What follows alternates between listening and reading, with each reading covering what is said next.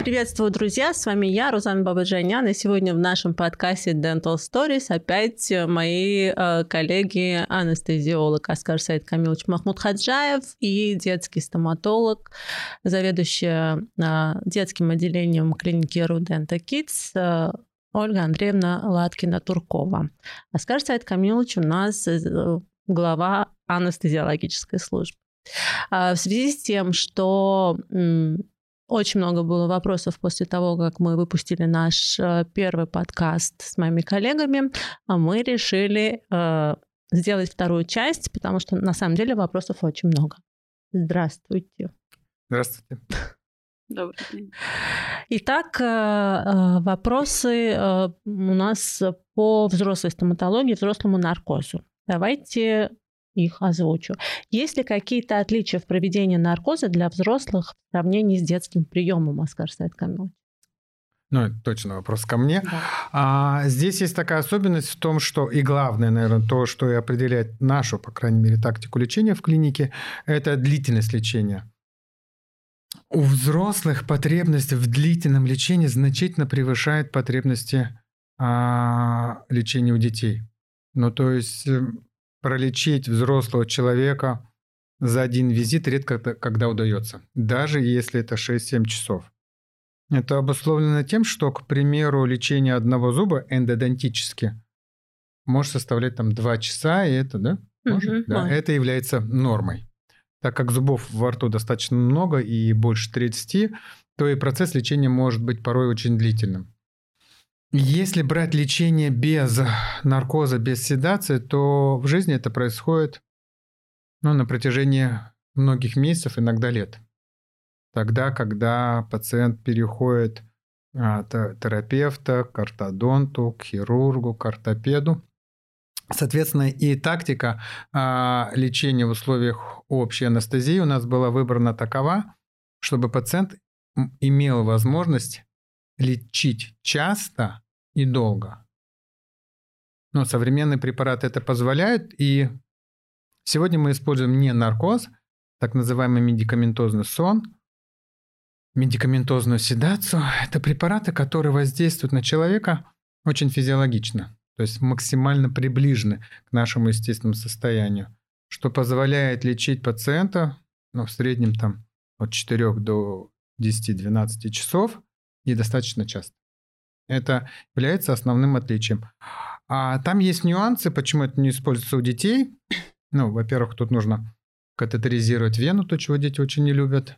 А второе, не сформировавшиеся дыхательные пути не позволяют медикаментозную седацию проводить с высокой степенью комфорта непосредственно для стоматолога. Поэтому у детей используется наркоз, а у взрослых седация. А у врачей э, есть в детском приеме предпочтение в анестезиологии или анестезиолог сам решает, какой наркоз, седацию давать детям? Но это опять все сводится к тому, все-таки какая работа предстоит, и больше к тому, какой возраст предполагается. Потому что если брать а, особенности стоматологической работы, то вот уже, ну там условно, с постоянных зубов, ну, наверное, с 13 лет, это уже такая история, скажем, взрослого пациента, когда особенности работы диктуют, в общем-то, анестезиологическое пособие. А здесь есть нюансы. Анестезиологу, по крайней мере, у нас в клинике не определяет, в принципе, какой формат лечения будет. Здесь больше играют два фактора. Это выбор родителя или выбор пациента и выбор стоматолога. Том, что нужно. Есть пограничные ситуации, когда мы лечим и можем и в наркозом, и с седацией. Это, как правило, то, что говорит Ольга Андреевна. А у подростков лет с 13 там в зависимости от ситуации мы даем те или иные рекомендации. Но в целом это все-таки всегда, здесь нужно подчеркнуть, что а, в стоматологии, в отличие от всей другой медицины, а, выбор анестезиолога стоит именно за самим пациентом. Это в большинстве, ну, в большинстве случаев, собственно, комфорт. Ну, смотри, во взрослом приеме я по, по себе сужу. Сейчас, сейчас, тобой... вот я еще секундочку. Да. Ну, то есть я хочу прям разъяснить. Если Давай. мы возьмем какую-нибудь кардиохирургию, и пациент вдруг боится наркоза, он не может сказать э, хирургу, а давайте а сделаем давай под, под местной да. анестезией. Угу. Там как бы нужна операция на сердце, априори стоит понимание того, что у вас будет наркоз. Это как бы является нормой. То есть э, есть такое еще и понятие, когда люди боятся и сам наркоз, это достаточно распространено, и если это там начиная от аппендицита, перелом ног, абдоминальная хирургия, кардио, что угодно, нейро, всегда стоит о том, что будет наркоз для того, чтобы провести хирургическое вмешательство, то стоматология – это всегда выбор прежде всего пациента, а потом уже самого стоматолога. В ряде случаев стоматологу удобнее провести какие-то манипуляции под общей анестезией. Поэтому, когда нас пациенты спрашивают меня, я говорю, вы знаете, это ваш осознанный выбор. Ну, то есть, в отличие от любой другой медицины, выбор все-таки стоит за вами. Ну, мне лично, как врачу взрослого приема, больше нравится работать именно с седацией, не с общим наркозом. Да, седация, там есть свои преимущества в том, что ротовая полость свободна, нету никаких... Да, э, ничего не мешает. Да, трубок интубационных. Работать. Да, есть вариант, когда э, в стоматологии через нос интубируют, но там есть своих достаточно большое количество нюансов, ну и, скажем так, развитие дискомфортных состояний для пациента после. Но седация, она очень комфортная, как ну, в 90% случаях в умелых руках это очень комфортно для стоматолога и стопроцентно всегда комфортно для, для пациента. пациента да. Если говорить о стоматофобах, людях э, с боязнью стоматологов, можно ли сказать, что наркоз – это единственный выход? Реально ли, ли э, побороть свои страхи?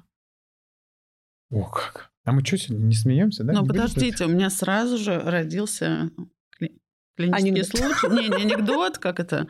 А, байка, байка. Да, Из байки, того, давайте, байки. А, у нас тут происходило недавно. А, у нас лечится, ну, еще пока нельзя сказать, что подросток, скорее больше ребенок. Папа гештальт-терапевт. Ну, не хочется бросаться камнями просто раз уж. К слову пришлось. Ну, там как бы классическая история. Приходит ребенок, который плачет и боится, и стоит над ним папа и орет: Ты должен свои страхи проработать. Ну и вот это продолжалось несколько визитов до тех пор, пока просто папу не попросили остаться в коридоре, и сразу все стало прекрасно. Ребенок переборол свои страхи. Ну, то есть непонятно, какой это был на самом деле страх, но гештальт-терапия так, еще работает. А, вопрос. Слушайте, еще ну раз. еще раз читаю этот вопрос. Если говорить о стоматофобах, людях э, с боязнью стоматологов, можно ли сказать, что наркоз – это единственный выход? Да нет, там же сейчас какое-то огромное количество вариантов лечения. Но вот если брать взрослый прием, ну давайте с детского. В детском вообще есть понятие адаптация, когда еще родители не готовы, например, к наркозу, сам ребенок не готов к обычному лечению, у них ну, практикуется, не часто, но практикуется вариант адаптации к лечению. Но нет, здесь все-таки вопрос отвечу, про лечение. Я отвечу, наверное, на этот вопрос а, больше, потому что это все-таки стоматологи сейчас, чаще Сейчас я вот рассказываю то, что я знаю. Адаптация, есть закись азота, есть седация, есть наркоз. Выбирай, что хочешь. Да, я выбираю, что хочешь. И не лечить там... зубы. И потом лечить зубы, местная анестезия. Mm-hmm. А есть мое нелюбимое, ой, любимое, есть вариант вообще просто не лечить зубы. Есть момент еще другой. Мы с тобой, когда разрабатывали, помнишь, программу со стоматофобами, у нас, кроме как предложить пациентам наркоседацию, я сначала с ним тоже общалась, и получалось так, что вот именно стоматофобов, которые реально боятся, мы могли адаптировать к лечению без наркоза даже куда ли Да. Э, э, это же называется там управление поведением в кресле стоматолога. Да. Есть ряд врачей, которые обладают талантом влиять на страхи да. А, пациента, уговаривать. Но есть же врачи, которые, ну, вот как есть мужчины, которые уговорят хоть кого, а есть врачи-стоматологи, которые на самом шуточки. деле у нас получалось это делать. С э, Тут вопрос о том, что это а, очень трудозатратно, очень э, трудозатратно, нервно затратно. Да. Иногда приходилось общаться там в коридоре по, по, несколько, по несколько угу. часов. А не всегда врачи к этому готовы. Не всегда это нужно истощать. Э, это все равно, что, я не знаю, там каждый день готовить еду на огне. Это вкусно, комфортно, но это просто очень затратно, когда есть более комфортные вещи, там, а-ля микроволновая печь. Да. Вот э, седация – это, наверное, э, условие комфорта для всех, которые быстро достижимы. Вот. Но а так, на самом деле, а, вопрос того, что, и мы об этом всегда и часто говорим, о том, что седация либо любое лечение должно заканчиваться адаптацией, так, mm-hmm. чтобы пациент мог ну, лечить в сознании спокойно, без собственных страхов. Это всегда, конечно, победа тогда, когда это удается. Да. И вот большинство наших друзей, помощников, наверное, в клинике, это люди, которые преодолели свои страхи. Mm-hmm. Конечно. А какие манипуляции выполняются чаще, чаще всего под наркозом и почему? Под седацией, да? Мы про взрослых, ну, про детей? про взрослых. Давайте сначала про взрослых, а потом э, перейдем к детям. А, удивительно, но ну, как бы об этом мало кто знает, что самая простая процедура, гигиена у нас достаточно часто проводится ну, то есть э, тут нету такого понимания э, о том, что, что чаще любые манипуляции можно проводить под седацией, они и проводятся, включая гигиену включая гигиену, э, хотя это звучит удивительно, что же там такого, э, чтобы сделать гигиену, тут же не больно, не страшно, эстетично и красиво. Но вот есть, например, такая категория людей, у которых повышенный рвотный рефлекс. Они сами себе не могут порой почистить зубы, а если это у них анатомический рвотный рефлекс? А, ну и просто есть люди брезгливые, которые психологически это плохо переносят. Поэтому для них во время гигиены, как только у них вот касаются э, заднего зубного ряда, да, можно так сказать? Угу. Да, Не, мне все равно кажется, что можно провести параллель. У, наверное, просто хирургии чаще всего проводятся. Хирургические манипуляции в сравнении со стоматологическими всеми работами чаще Проводятся чаще, да, да именно. Совершенно согласна с Ольгой ну, Просто вот этом. даже если говорить про меня, про мой собственный опыт анестезиолога в стоматологии как пациента, то да, я, например, спокойно гигиену провожу, спокойно терапию я сплю очень хорошо, на терапии сам засыпаю. А вот э, хирургию да, я провожу седацию, потому что мне просто не нравится весь этот процесс, когда у тебя там во рту что-то хрустит, сверлит, трещит, угу. и, и, и тебе просто неприятно и страшно. И вот хирургию все этапы я проводил в, в, на этапе седации. Хотя у нас есть очень много терапевтов, которые работают в седации достаточно длительное время, практически каждый день. Такое тоже бывает. И Поэтому как бы однозначно нет. Однозначно, но хирургии, наверное, да. Но есть угу. и вот еще раз повторюсь, гигиена. А можно ли сделать передозировку наркоза? Такой вопрос. А передозировку можно сделать всем, чем угодно. А можно, я не знаю, а можно э, Мест, арбуза переесть. А? Ну да, но если даже вот понятный бытовой пример, можно просто перееданием. От переедания человек может погибнуть либо от долгосрочного, либо от краткосрочного, да. За раз взял, переел и умер. Такое тоже. А, э, осложнения могут быть от всего. Тут еще вопрос. Что будет, если все же перелить анестетика и местной, и при общей анестезии? А, ну, а, перелить анестетику. Местно это будет токсический эффект, да. Ну, то есть э, перелить стоматологии достаточно сложно. А передозировка местным анестетиком возникает все-таки а, в большой хирургии, ну, например, там при операциях на тазобедренном суставе, когда местного анестетика, если считать там в карпулах, 100 карпул, наверное, там 200-300 миллилитров за раз, если он попадает в кровоток, а, то тогда, да, токсическое действие. В клинической практике у стоматолога добиться... Мне кажется, это невозможно. Ну, достаточно сложно, но будет э, состояние оглушенности и такое дурацкое ощущение, не очень комфортно, замороженности всего будет. Если говорить про общую анестезию, то это просто будет разные стадии седации, переходящие там, условно говоря, в наркоз. Но анестезиолог-то и только по большому счету другого ничего не умеет, как работать с этими местными анестетиками, ой, с, с общими, общими седациями.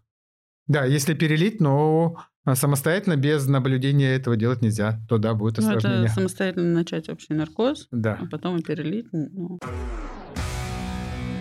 Слушайте, тут на, на одном форуме одна мама очень сильно, возмущала, э, э, очень сильно возмущалась тому, что другая говорила, что ее ребенка лечили где-то 6 часов под наркозом, и та возмущалась, что можно делать 6 часов под наркозом.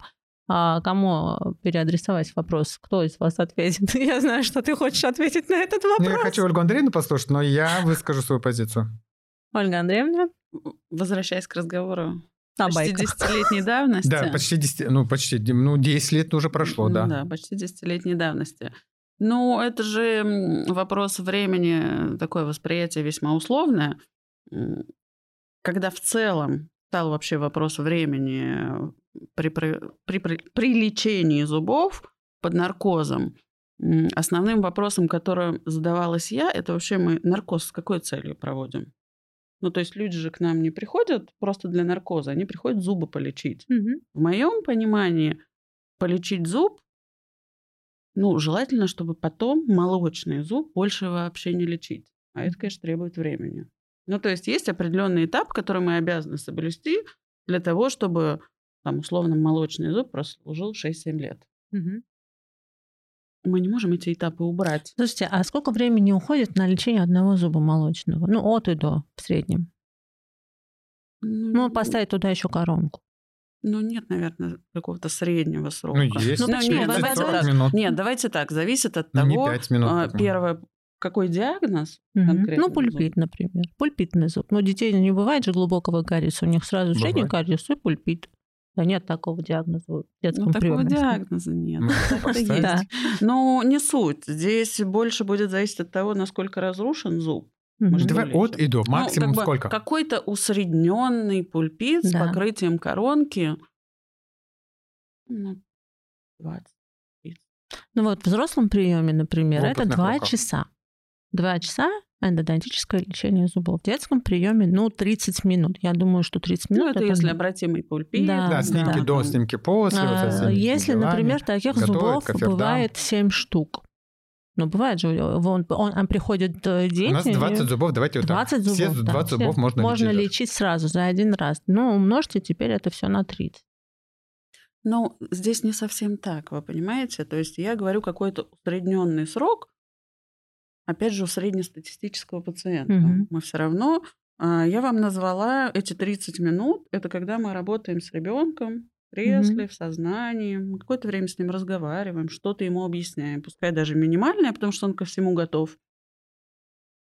Во время общей анестезии мы на это не тратим время. То есть во время общей анестезии наша возникает только техническая часть, только наша работа. Поэтому сроки могут очень сильно временные сокращаться. Там условно а, лечить молочный зуб можно там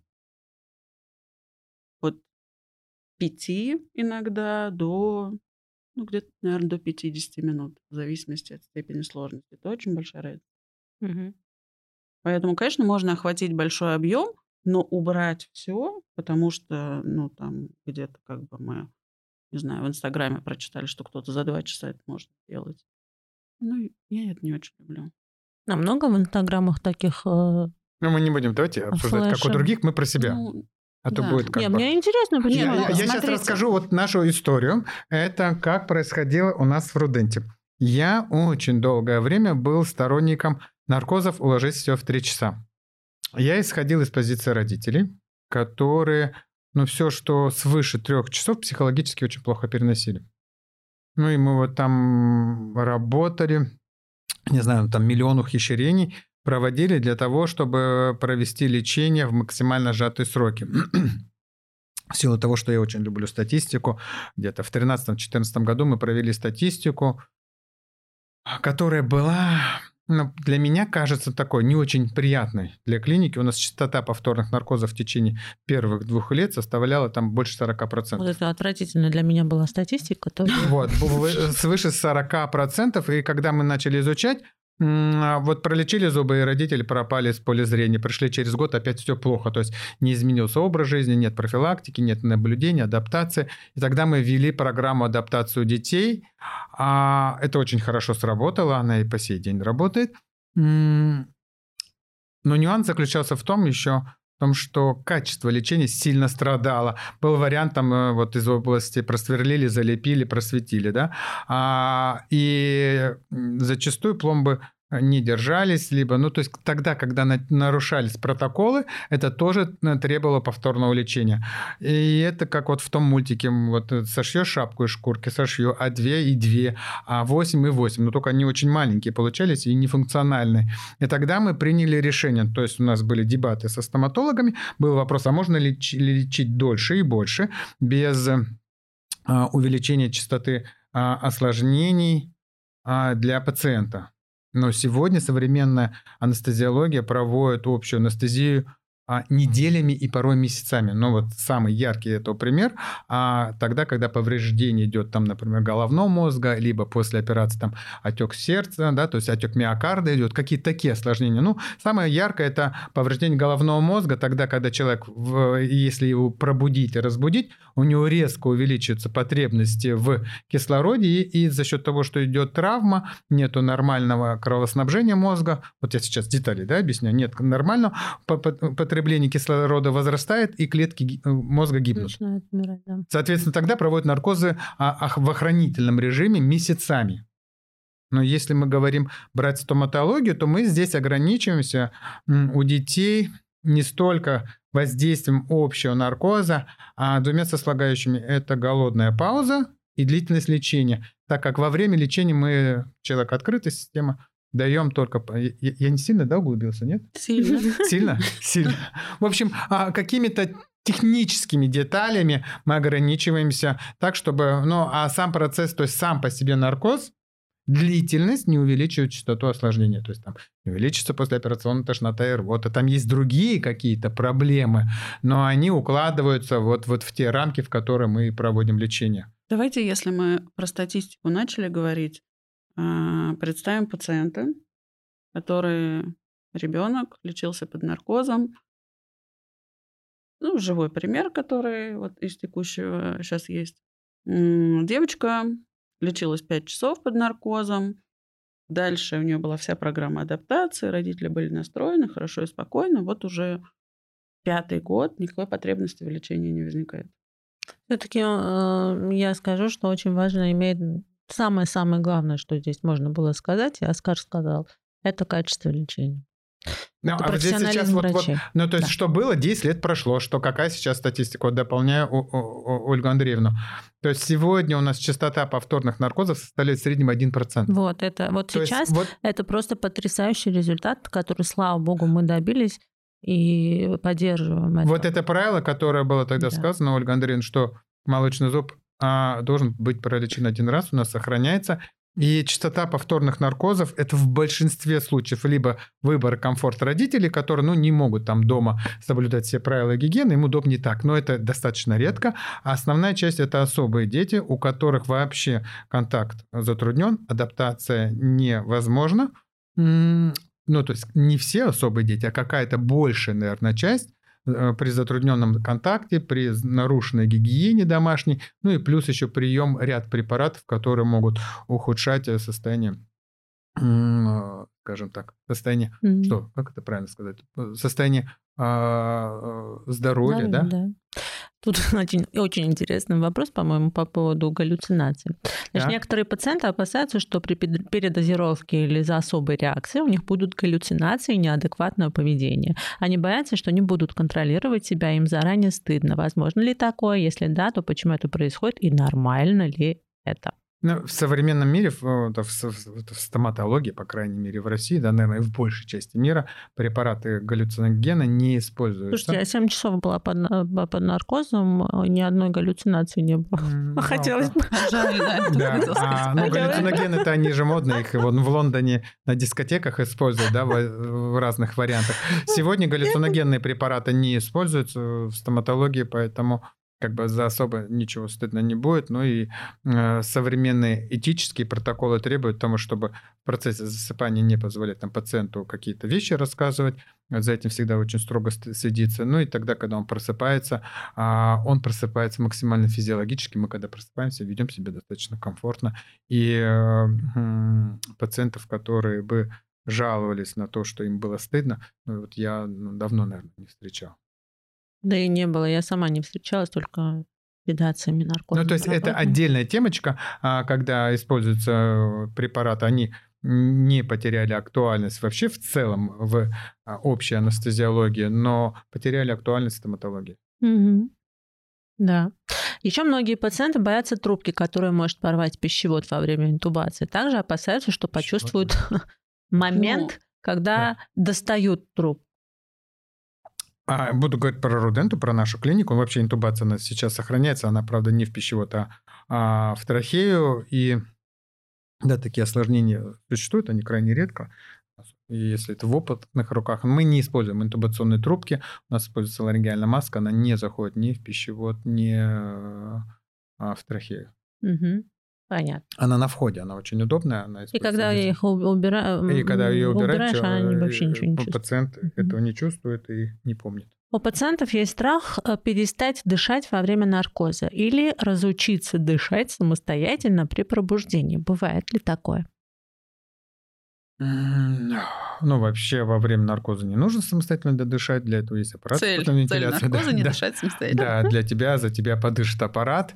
А разучиться дышать а, в современной стоматологии это можно только, ну, то есть разучиться дышать можно в одном случае, если используются опиоидные анестетики. И это, как правило, у наркоманов, когда они там длительно в обычной стоматологии сегодня, ну, то есть в амбулаторной, а наркотики или опиоидные анестетики не используются, поэтому дышать разучиться не получится. Вообще с дыханием у нас очень удивительный центр, у нас есть автономное дыхание, да, а есть тогда, когда мы регулируем сознание. Вот у наркоманов там приходится потом там дыши, вдох, выдох. В стоматологии, слава богу, это нет. Сегодня а, анестезиолог стоматологии это в большей степени бездельник, да, наверное, mm-hmm. которому завидуют все. Ну, то есть его качество работы определяется тем, что он не геройствует, особо ничего не делает, сидит там, а, посматривает на монитор и э, так немножко подтупливает.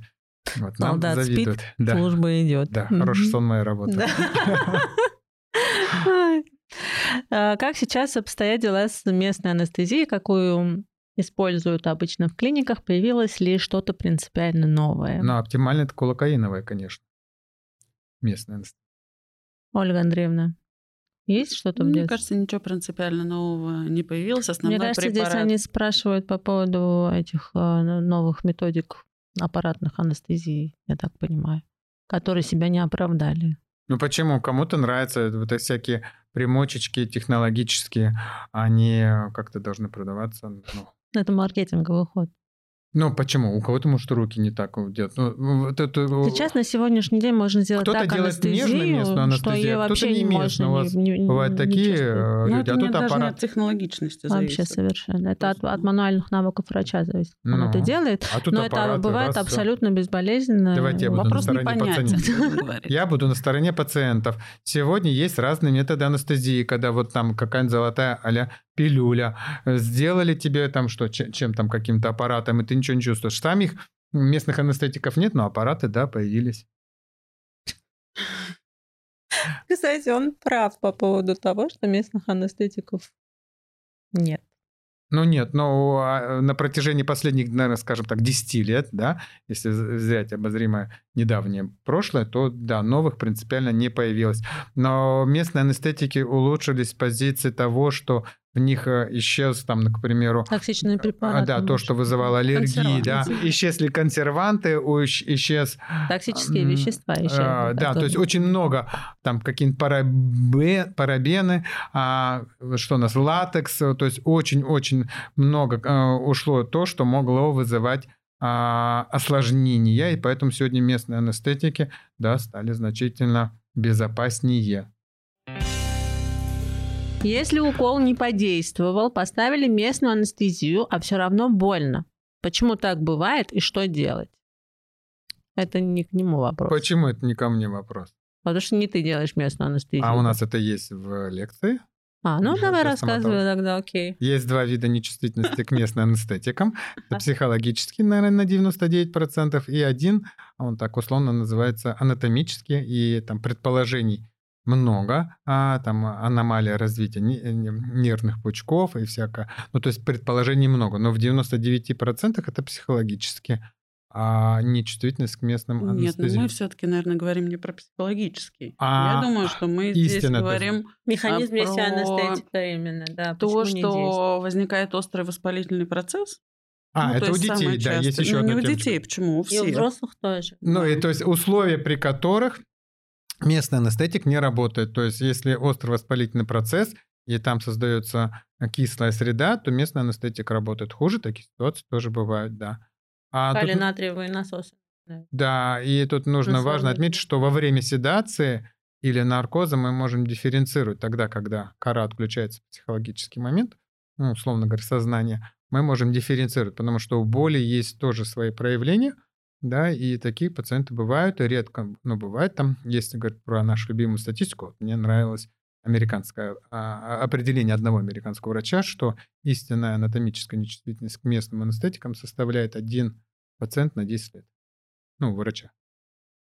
Примерно истина. За всю мою практику я ни, ни, ни разу не встречала пациента, на которого бы анестезия не подействовала.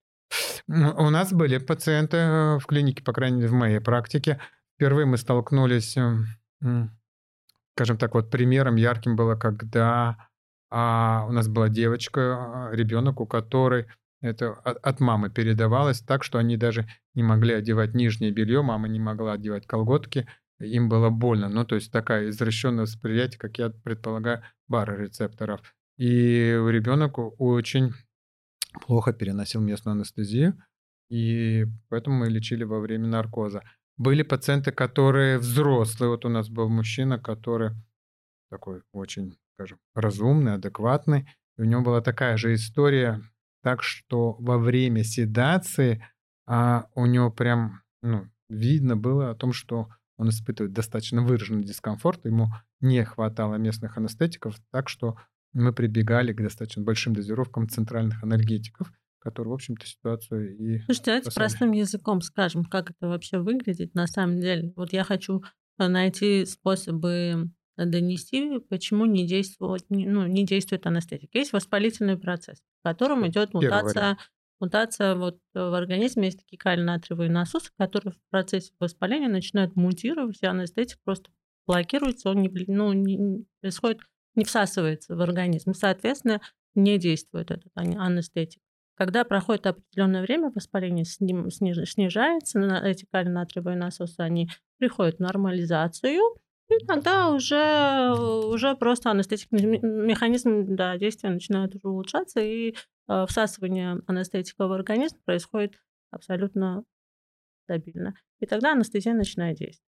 Я не знаю, как кто поймет, но из вот, вот здесь очень важный заметить. нюанс, э, тот, который мне нравится, как у нас введено в детской стоматологии, а, что тогда, когда пациент приходит с воспалением местным, да, там... Ну, э... если говорить простым языком, мы не лечим детей по острой по боли. По острой но... боли не лечим, и у него есть два варианта. Это стационар, если это там действительно сложность. Нет, нет, вы сейчас говорите про историю там да, с удалением и периоститами. Да. Я говорю сейчас острая боль, условно, то это то, что решается в условиях амбулаторного приема. Поэтому да, вот я и рассказываю эту так, тактику. Если это острый болевой синдром, мы лечим или в условиях общей анестезии, либо назначаем противовоспалительную терапию, чтобы острая стадия стихла, и потом спокойно уже планово назначаем прием. Таким образом, у нас э, вот формирование детей со страхами, когда местный анестетик не работает. Не да. работает, значительно снизилась. Ну, то есть это большая и острая проблема, которая еще до конца не решена. Вот у нас в клинике последние, наверное, лет 5-7 такая тактика, когда не лечат стадии острого да. воспаления, отправляют, но там есть очень много нюансов, как это организовать процесс, чтобы он не ушел из-под контроля. То есть не всегда противовоспалительная терапия может давать желаемый результат, и тогда пациент все время должен находиться под наблюдением. А мы просто, я знаю, как у нас по протоколу, как мы это делаем, хотя всегда анестетик я делала, я делала блокады, действовала анестетик. Обычно просто во второе посещение, в первое посещение кладут э, лекарства определенные, мышьяк. да, не мышьяк, а, а во второе посещение уже начинают лечение проводить. Но это в том случае, если не действует анестезия. А, я боюсь уколов. Как тогда делать местную анестезию и общую внутривенную? Трепанофобия называется. Определение такое. Боязнь уколов. А тут есть разные варианты. На самом деле, вот э, если брать детей, то там они вообще не в курсе иногда, что им делают уколы. Стоматологи здорово их забалтывают. И есть разные варианты, что сделать до того, как до укола, да. Мне Начин... так не нравится, когда вы говорите «забалтывает».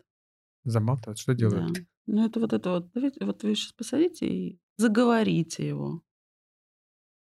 Я прям представляю. А, но имеется в виду, вот, что мой ребенок, ему он уже большой, но очень долгое время он все там думал, что ему снежинку кладут. Вы же не говорили ему так прямо, Ольга Андреевна, не сказали так, так, сейчас я сделаю он тебе... Он думал это до этого года, пока вы ему не сказали. Ну, ладно, да, теперь... И ну... ничем хорошим это не закончилось, напомню. Ну, ладно. А, ну, то есть, вот он не знал. да? Да. Какой кошмар. Ай-яй-яй. Вот, он у меня ужасный сын трипанофоба, вот из этой категории, который ужасно боится укола, и каждая сдача анализа — это у нас там семейная трагедия. Но стоматологи, правда, детские это умеют делать. Если говорить про варианты еще какие решения, кроме забалтывания, то это может быть закись азота. Она прекрасно помогает. У нее есть такое свойство, как снижать страх, и еще местные парастезии. Так условно, такое чувство онемения во рту возникает, который позволяет сделать укол. А если брать про взрослых, то таким пациентам мы на начало лечения, тогда, когда нужно делать укол, мы даем а, сначала подышать масочкой и заснуть. И пациенты не видят укол ни в начале, ни в конце. Не просыпаются, у них на руке просто пластырь. То есть такая, да, проблема есть, и она решаемая. А с трепанофобией, если подходить с позиции уважительного отношения пациенту. У меня был случай как-то, что я сказал, да я сейчас за секундочку, да мы вот сейчас помажем. У нас на самом деле есть специальные и наклейки, и гели, которые позволяют сделать укол нечувствительным, но я, наверное, не до конца был, а, чувство эмпатии у меня развито было, настоял, и э, седация тогда, помнишь, у нас не состоялась, потом еще два часа сидели в коридоре, успокаивали, но пациентка не захотела такие покапы в моей практике, сознаюсь, были. Поэтому сегодня, если человеку не хочется, он говорит, боится я уколов, мы ему даем подышать масочкой. А вот еще один есть пациент, который вот скоро у нас на повторное лечение придет, он с синдромом Дюшена, ему нельзя проводить ингаляционную анестезию, и я помню, как мы с мамой очень долго по телефону, я заочно консультировал, как мы будем делать внутривенную анестезию, а, укол, и ребенку было 7 лет. Я говорю, что мне это не очень нравится, но что-то, ну, потому что мне привычно дал масочку ребенку, и он заснул. И мы с ней подбирали даже тот темп, с которым я буду речи, э, темп речи, с которым я буду разговаривать с ребенком, и все получилось хорошо. Вот у него сейчас уже по прошествии нескольких лет будет повторное лечение, но думаю, в этот раз будет легче. Ну, еще один такой вопрос. А, бывали ли интересные случаи, э, когда пациент просыпался и начинал рассказывать какие-то прям очень а, фантастические сны свои. А, у нас видения. есть такое понятие, как этический протокол. Это вообще недозволительная штука. То есть мы не даем ему а, Мы не даем, но с другой стороны, тут есть один нюанс, что когда у нас пациент просыпается, мы его не торопим с пробуждением, и он просыпается через естественные физиологические пути, то есть через естественный сон. Ну и, соответственно, когда он проснулся через 10 сон, он просто проснулся, ему комфортно, хорошо, вот, спросили, как себя чувствуешь, да, все хорошо, комфортно. То есть все вот эти баечки про разговорчики, там, про выпытывание, это запрещено этически. Нет, ну он проснулся, все, слушай, говорит, я там такой видел нет, сон нет. прикольный, вы представляете? Ну вот э, чаще вот от мам слышишь, Вообще когда... сны видят? Вообще сны видят? Я не видела. Не, нет, сны не видят, потому что, ну, если только на этапе физиологического уже сна, на этапе пробуждения. А седации, наркоза, у них есть вот такой минус в том, что они, вот этап а, сновидения, он отсутствует. Поэтому а, сказать, что седация полностью заменяет физиологический сон нельзя. Вот именно в силу того, что человек не Нет, видит сны. Сна. И поэтому его ну, и не, используют. Я не видела. При бессоннице седацию не используют. Хотя вот были попытки, вот помните, у Майкла Джексона это не приводит к хорошему, потому что нету разрядки. А есть пациенты, вот я помню маму у нас э, там, которые лечатся, у которых много детей, и они просто говорят, о, наконец-то за такое-то время выспалась, да, такое бывает. Ну или просто люди Но говорят, это выспался. самоощущение, Да, самоощущение, да? да, ну это вот. Слушайте, тут недавно в ТикТоке была одна девушка рассказывала, как она после наркоза, когда проснулась... Нет, прям показывали ее, как она не узнает своего парня и да. влюбляется, как он красивый. А так получилось, что она просыпается и не узнает своего парня, который пришел к ней. Как, -то, как так возможно? И влюбилась в него по новой. Такое вообще бывает? И с чем это вообще связано? Да, вот жены анестезиолога всегда влюбчивые, да? Ходит. Не, ну как это так? Значит, а проснулась, у нее амнезия увидела своего парня, которого не узнала, но при этом она в него влюбилась. А когда, интересно, совсем проснулся, она разлюбила его? У меня другой вопрос. Ну, это такой шлейф остался препаратов. Это связано такое уже с техническими аспектами. А, что а ну да. А это с техническими аспектами, что использовались препараты, которые после пробуждения еще сохраняют свое действие. А. Тот препарат, который мы используем, у него э, эффект развивается на, ну, там, буквально через 30 секунд с момента введения и заканчивается через 5 минут после окончания ведения его. И то есть, если человек еще там минут 15 по своим сном поспит, то у нас немножко ситуация стоматологии другая.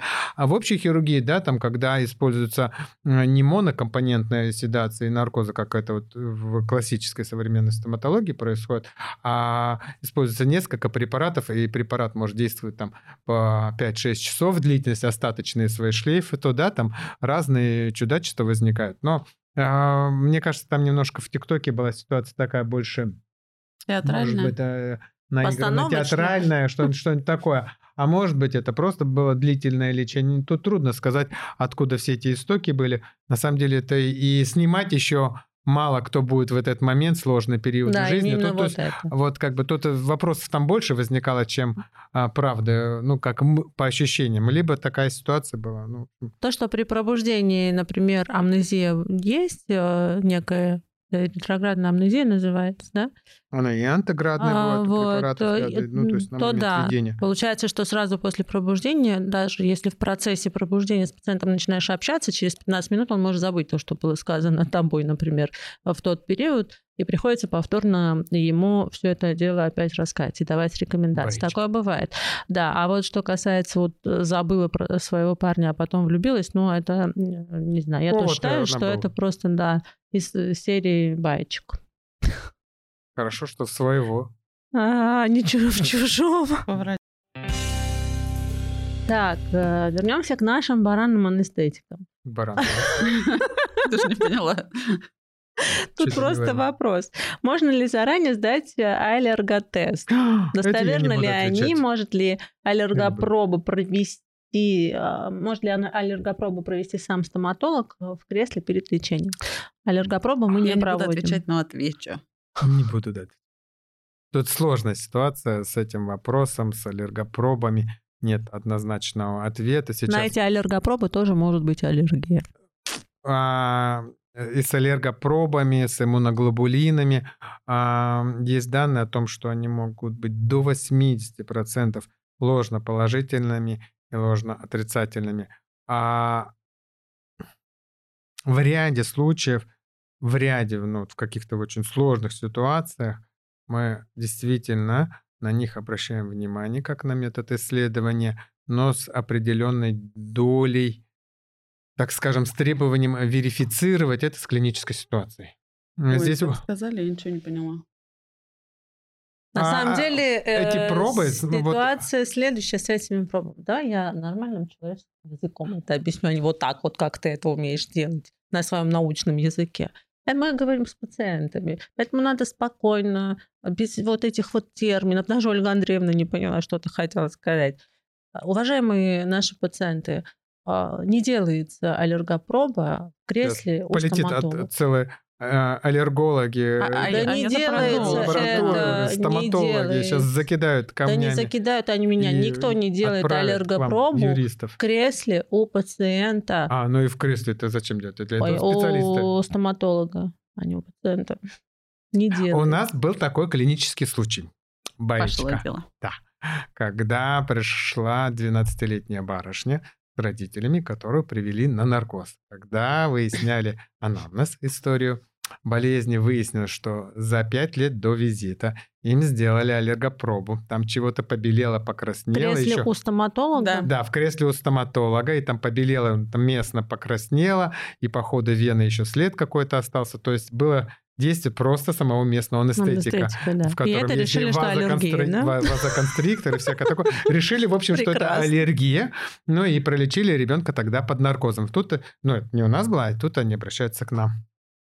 И вот а, анестезиолог звонит мне, что делать. Я говорю, ну что, давайте пролечим в условиях кардиомониторинга, когда анестезиолог рядом со всем а, необходимым оборудованием контролирует ситуацию, в случае чего может ввести а, препараты для купирования аллергической реакции. Так и сделали, пролечили, но анестезиолог пробездельничал, Мы ему еще в благодарность э, какой-то сертификат подарили за то, что все-таки он настоял на том, чтобы это пролечить что показаний к наркозу нет, и нужно пролечить сознание. В общем, это была такая потрясающая история, когда а, и родители, и ребенок, у них просто изменилась стратегия. Вся к стоматологу они стали понимать, что теперь можно ходить, а, регулярно и ходить по месту жительства. Анафилактический шок, любые виды аллергии, которые вообще возможны в кресле у стоматолога, никак не могут быть предусмотрены, предупреждены заранее. Мы не можем об этом знать, никто не может знать. Поэтому глупо говорить, что а, даже думая, что у них аллергия и а, а, если она вообще непонятна, может не быть, может и быть. К сожалению, а, ну, тут это, надо быть э, две вещи соблюдать. Это а, на стороже быть просто всегда, на, на любом всегда. При... Мы, всегда. Мы всегда на стороже, но... Всегда очень тщательно собирать анамнез да. и разбираться, ведь аллергия же не только на местной анестетике есть ну, аллергия. На все, давайте, давайте опять не будем уходить от темы. Аллергопроба надо или не надо? Я скажу про детскую стоматологию. Нам аллергопробы не нужны.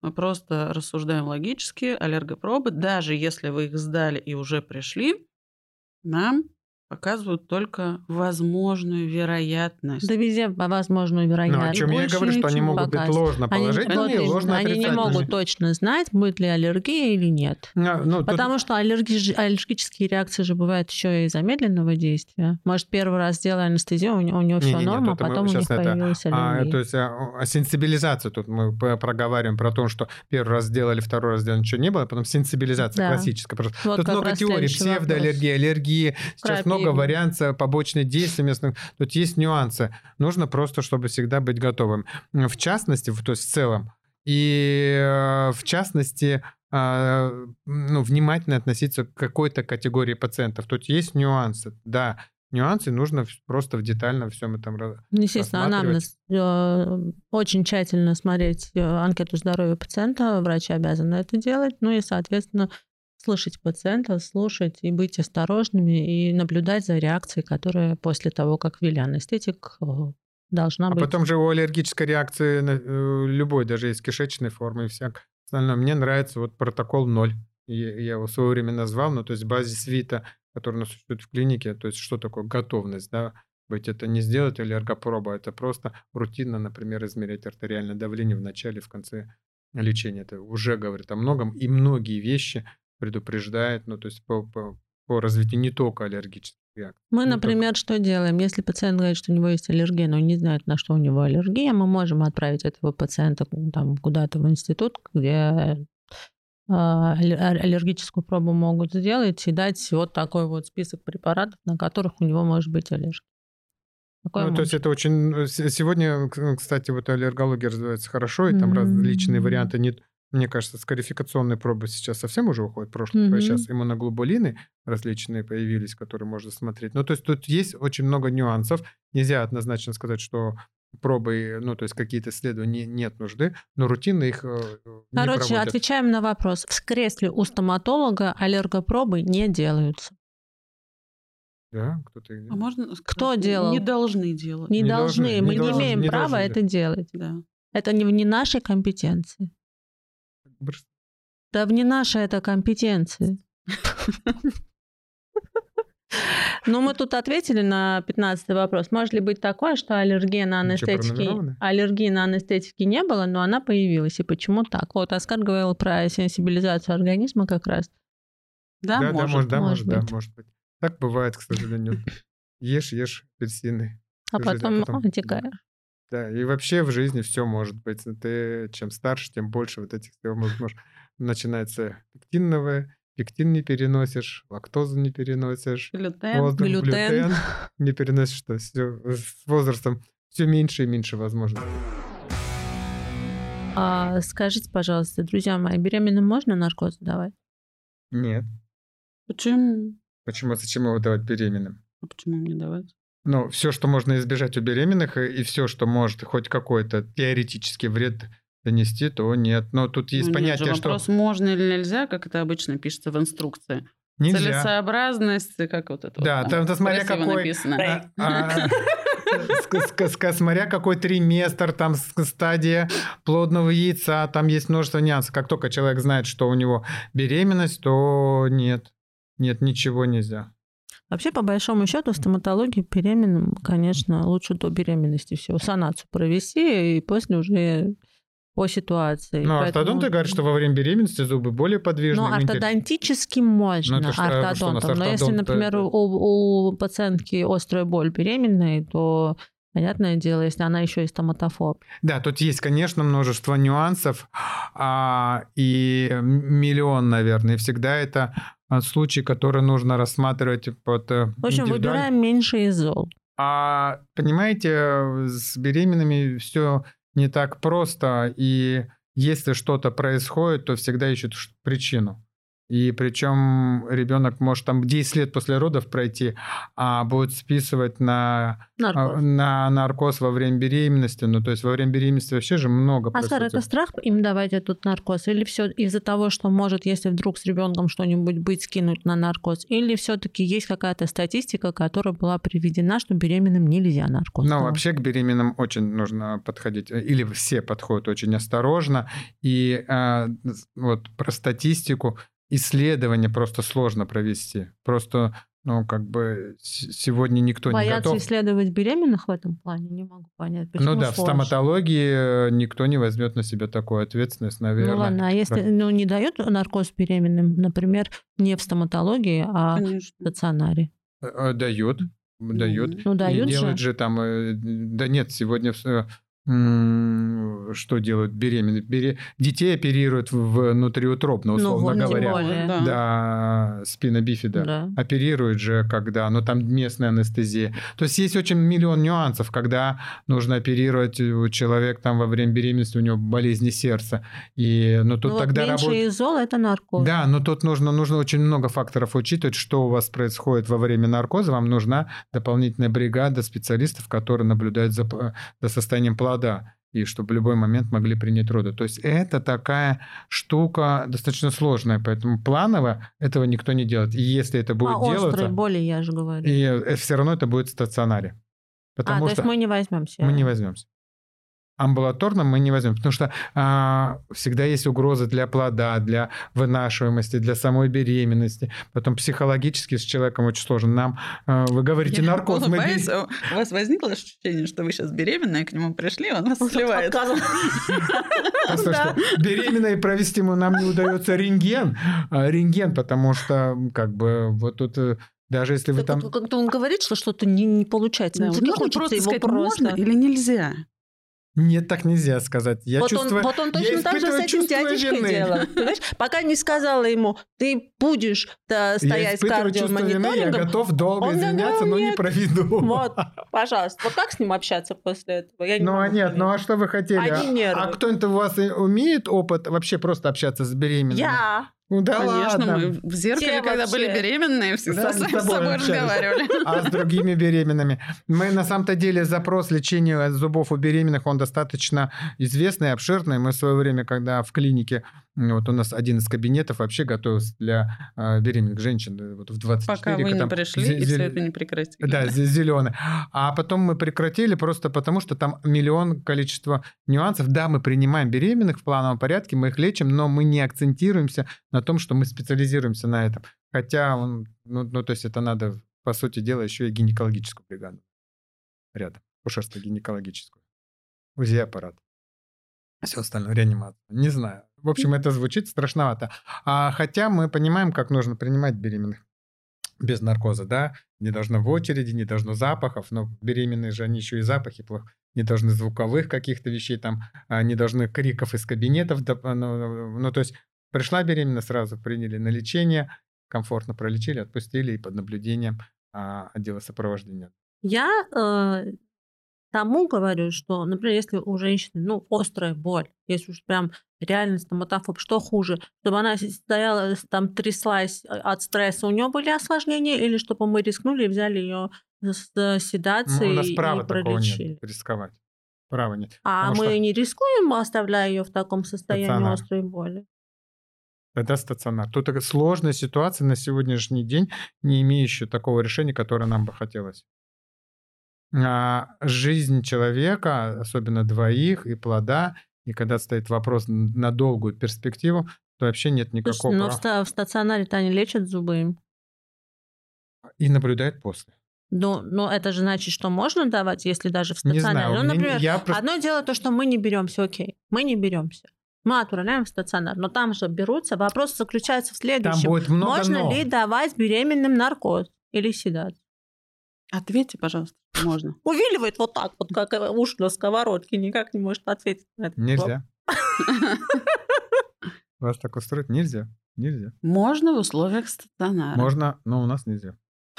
Так я тебе говорю, не у нас. Мы уже поняли с Ольгой Андреевной, что у нас нельзя. А я в стационаре, не могу стационаре сказать, что. можно. Они в стационаре скажут, зачем ты к нам вот эту ситуацию такую создал. А, а, Думаете, там люди меньше боятся?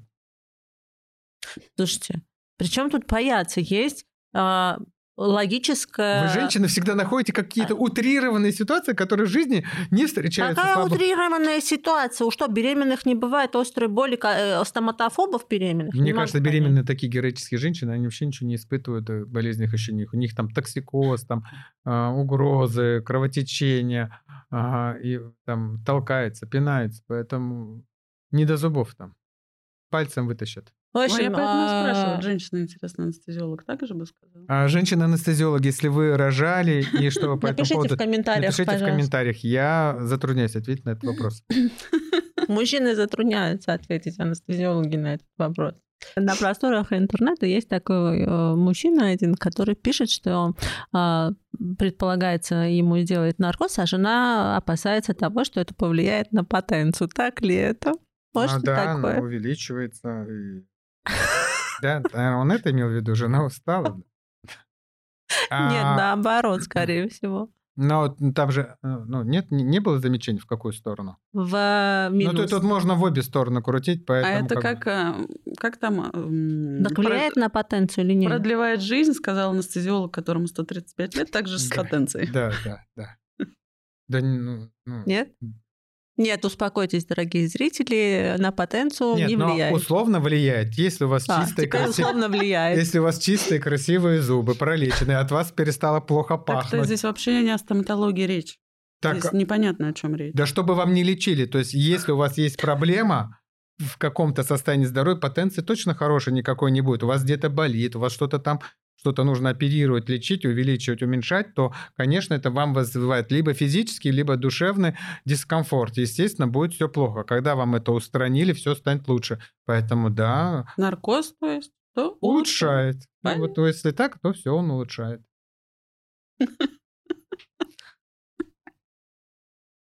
Ну вот женщины же не ходят под местной анестезией, пластику не делают там. Пластику чего? Пластику чего каких объемных операций. А, бюста, там, я не знаю, Нет, это живота. наркоз они же делают. Конечно, да, там же у них... на это. После этого потенция-то у мужчин улучшается, когда все становится эстетически красивее. Ну, то есть какой-то вопрос такой чудной. Так, Чья потенция? Че, да, вроде подкаст стоматологический, то мы куда-то А задают съехали. вопросы не по У нас вторая половина стоматологической такая уже, да, это будет? А, э, Анестезиологический юмор. Я Ладно. там, у меня профессия серьезная. Давайте на серьезную тему с таким умным видом. А, Очень много пациентов боятся того, что как только анестезиолог введет его в сон и уйдет по своим делам, и он Там останется без контроля. А, Успокой наших пациентов. А Сет. есть э, такие, скажем, незыблемые правила анестезиологии-реанимации. А в анестезиологии э, один анестезиолог, один пациент. Такое правило. Если брать реанимацию, то там вариации идут следующим образом. Э, Ну, это важно, да, то есть тот же специалист, но у него уже идет от 3 до 6 пациентов. Это такие некие стандарты. Соответственно, уже реанимационные залы строятся там из позиции от 3 до 6 пациентов. Ну, по крайней мере, вот у нас. Так выходит анестезиолог или нет, когда он дает сон пациенту? Ну, Он в кабинете все время находится, все У 12... нас. Вы, Вите у надо нас. выйти. У нас.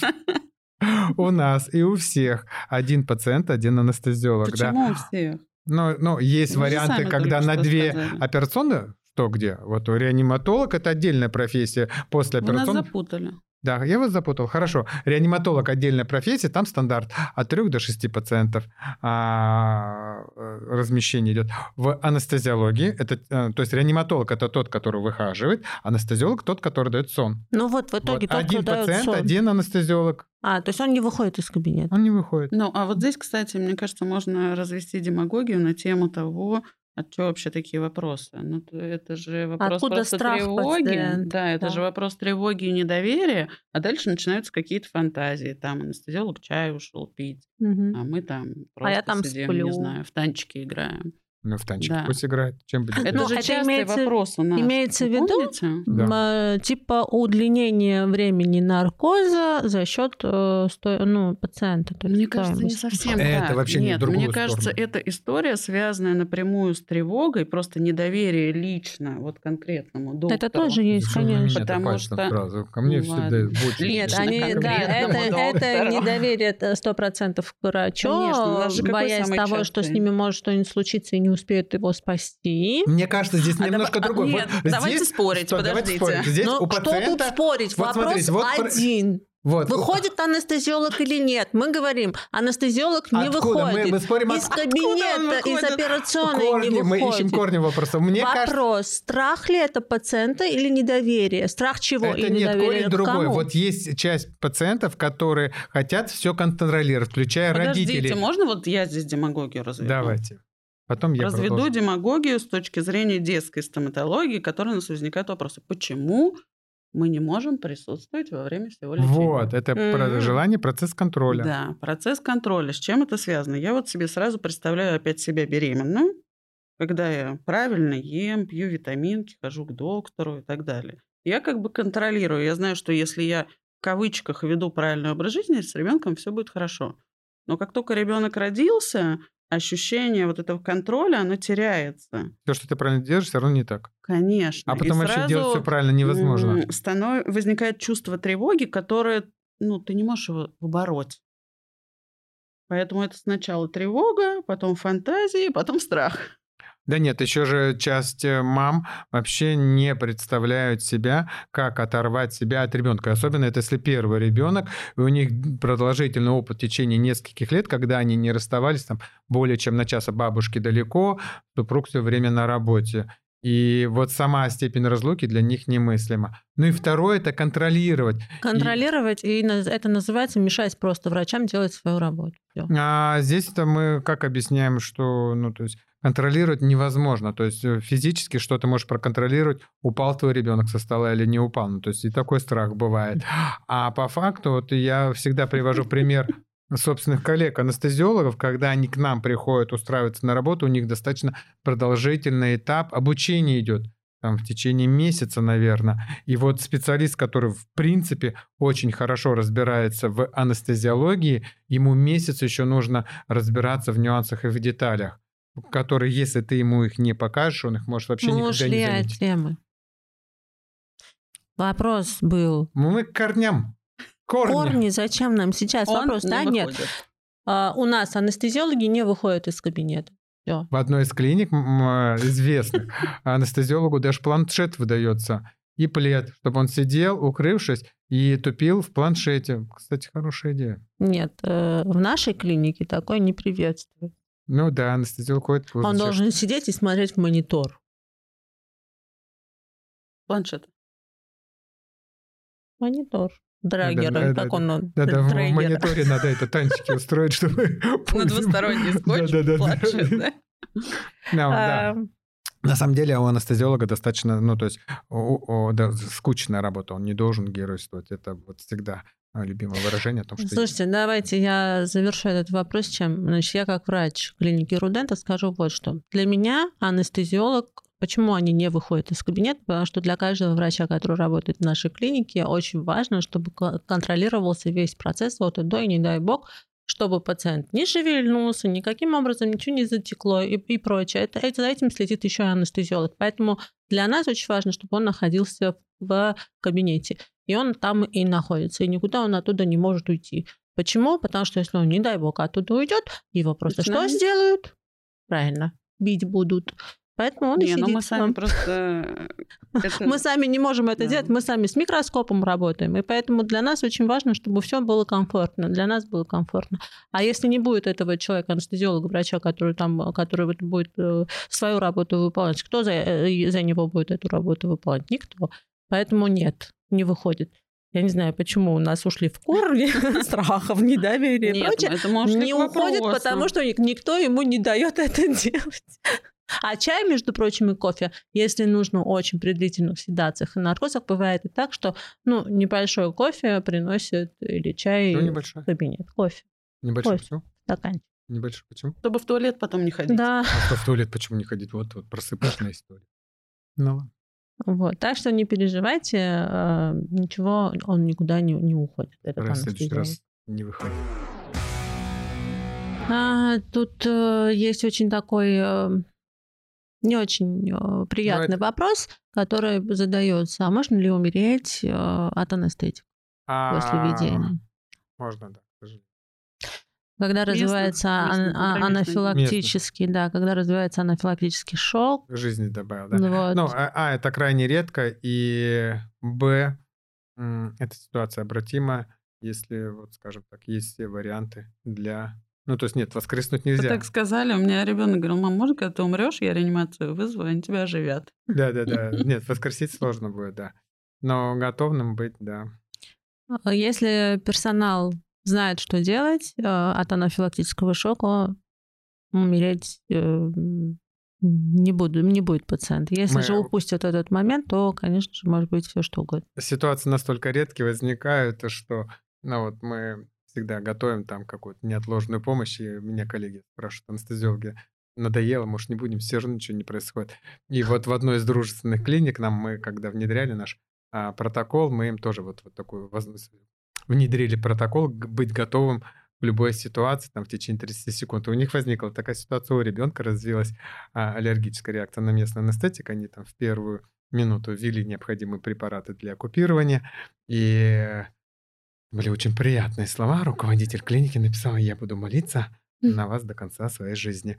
Потому что оно все закончилось хорошо. Да, по стандарту приехала скорая, да, ребенка госпитализировали, в тот же день отпустили домой, потому что он чувствовал себя хорошо. А я, я хочу тогда от себя добавить, что современная анестезиология в стоматологии это, безусловно, в большей степени про комфорт. Про комфорт для детей, про комфорт для пациентов. То есть сейчас сама по себе анестезиология в мире становится... Ну, то есть гастроскопию делают. Это же тоже очень стало комфортно. Колоноскопию. То есть огромное количество вещей, когда делается в условиях общей анестезии, только с одной целью, чтобы человеку было комфортно. Просто современная анестезиология это позволяет сделать, правда, с высокой степенью комфорта и с высокой степенью безопасности.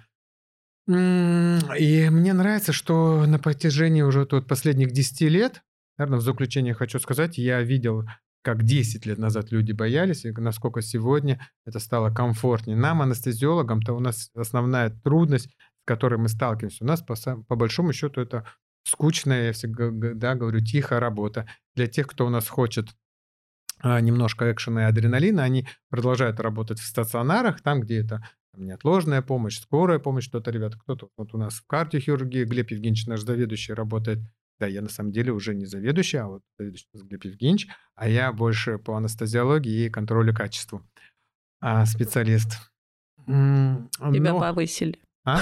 Да, Тебя да, да. повысили. В сторону, в сторону э, веточку сделали. А, поэтому сегодня, э, вот за последние 10 лет это стало значительно комфортнее. И вот я проговорю, что у нас основная трудность стоматологии у анестезиолога это то, что ты каждый день родителям объясняешь про тревогу, про страх по пациентам перед наркозом и перед седацией. Просто здесь нужно, как правило, ну, по крайней мере, в детской стоматологии родителям прийти один, но редко, когда два раза. Вот они решили свой вопрос, страх у них решился, а больше им чего лечить не Ну, нужно. зря ты. У нас тоже бывали очень серьезные ситуации, с которыми мы справлялись, по-моему, на 5 с плюсом. И Так мы и ничего, щас Мы справляемся. сейчас справляемся. А, Просто помнишь трудность этот в том, что случай? имеется в виду, что нам-то... э, Вам попроще, чем, да, остальным реаниматологам, которые находятся в общей медицине, но и... попроще в том плане, что самой Э, седации. Да, но а когда происходят ситуации, при которых ребенка, помнишь, которого вы привели, который не, не наш пациент был, а, соседский Ну, да. ребенок, который тоже с, Соседский ребенок. с аллерги- с аллергической Ну, реакцией если на давайте, супрастин. э, Да, Ну, даже- передозировка, Мне кажется, с наверное, даже, передозировкой да. Где там, в общем, супрастина, как да. А, Ну, расскажи, пожалуйста, эту историю. Она Да, ну очень... что, это какая У ситуация него хорошая. Ольга Андреевна. А а Ольга Андреевна была там основным нашим, и Руслан Анатольевич спасателями, что ребенок э, температурил, и там где-то папа на консультировался, и, в общем-то, ему ввели в домашних бытовых условиях, то, чего я очень не люблю, любые инъекции внутривенно, внутримышечно в домашних условиях не должны проводиться. Ну, в общем, ввели ему супрастин, он был температурил, был обезвожен, ну, и на этом фоне он, собственно говоря, у него возникло апноэ, да, а, апноэ отсутствие дыхания, ребенок перестал дышать. Няня это заметила, ребенок посинел, и она, няня сказала, что вот внизу есть стоматология, давай туда. Папа прям босиком к нам прибежал, очень себя, ну, как скажем так, правильно, наверное, вел. Сразу сказал нам врача, был свободный кабинет. И я как раз вот подъезжал к клинике, а мне позвонили, сказали, что идет ребенок без сознания, не объяснили, что это тяжелое или еще что-то. В общем, я подъехал, наверное, минуты через две, а в это время Ольга Андреевна и Руслан Анатольевич оказывали первую неотложную помощь, выясняли текущую ситуацию, анамнез. Ну и когда приехали, дали что мы там, кислород, дали препараты, которые восстанавливают дыхание, восстанавливают гемодинамику. Приехала скорая. Ну да, к приезду скорой, в общем. Да, его у ребенка уже ста- стабилизировали, в общем-то, вот такой Ну, это же одеяло. очень круто, когда Я не знаю, но для- наши доктора у- умеют оказывать первую неотложную помощь так э, в- при таких ситуациях, а еще и э, прям Бог помог этому ребенку в том, что ты за две минуты вообще приехал, ты уже подъезжал к на- работе. пусть нас всех Бог А вот, то э, есть это бережет. реально, э, хочу сказать, что очень многое делается и будет делаться нами, естественно, для, для спасения жизни, для помощи детям и не только детям, Давайте взрослым. зубы спасать. Все-таки Да. основной вопрос, который возникает, это вопрос тревоги. На самом деле это скучная, тихая работа, и пусть она такая каждый день и остается. Наши пациенты получают здоровые зубы, красивые улыбки, а, а мы комфортные условия для работы. Ну что, уважаемые друзья, на сегодня все. Мы с вами разобрались э, практически и в стоматофобах, и в анестетиках, и во вредности или невредности наркоза, какие бывают виды анестетиков, какие бывают виды наркозов. Очень много интересного было сегодня обсуждено нами. Если вдруг мы что-то упустили, вы можете спокойно все написать в комментарии, мы ответим на ваши все остальные вопросы. Я хочу поблагодарить моих коллег еще раз за очень интересную... Надеюсь, мы не- сегодня не полными занудами. А, будем. Нет, сегодня не были занудами за очень интересную беседу. А, Обязательно встретимся с ними еще, потому что уверена, что будут возникать еще вопросы. А, И пишите в комментариях, ждем ваших э, лайков, подписывайтесь на наш канал и до встречи. Всего вам Спасибо, что хорошего. пригласили. Всем, До всем всех удачи. До Да, встречи. До До встречи.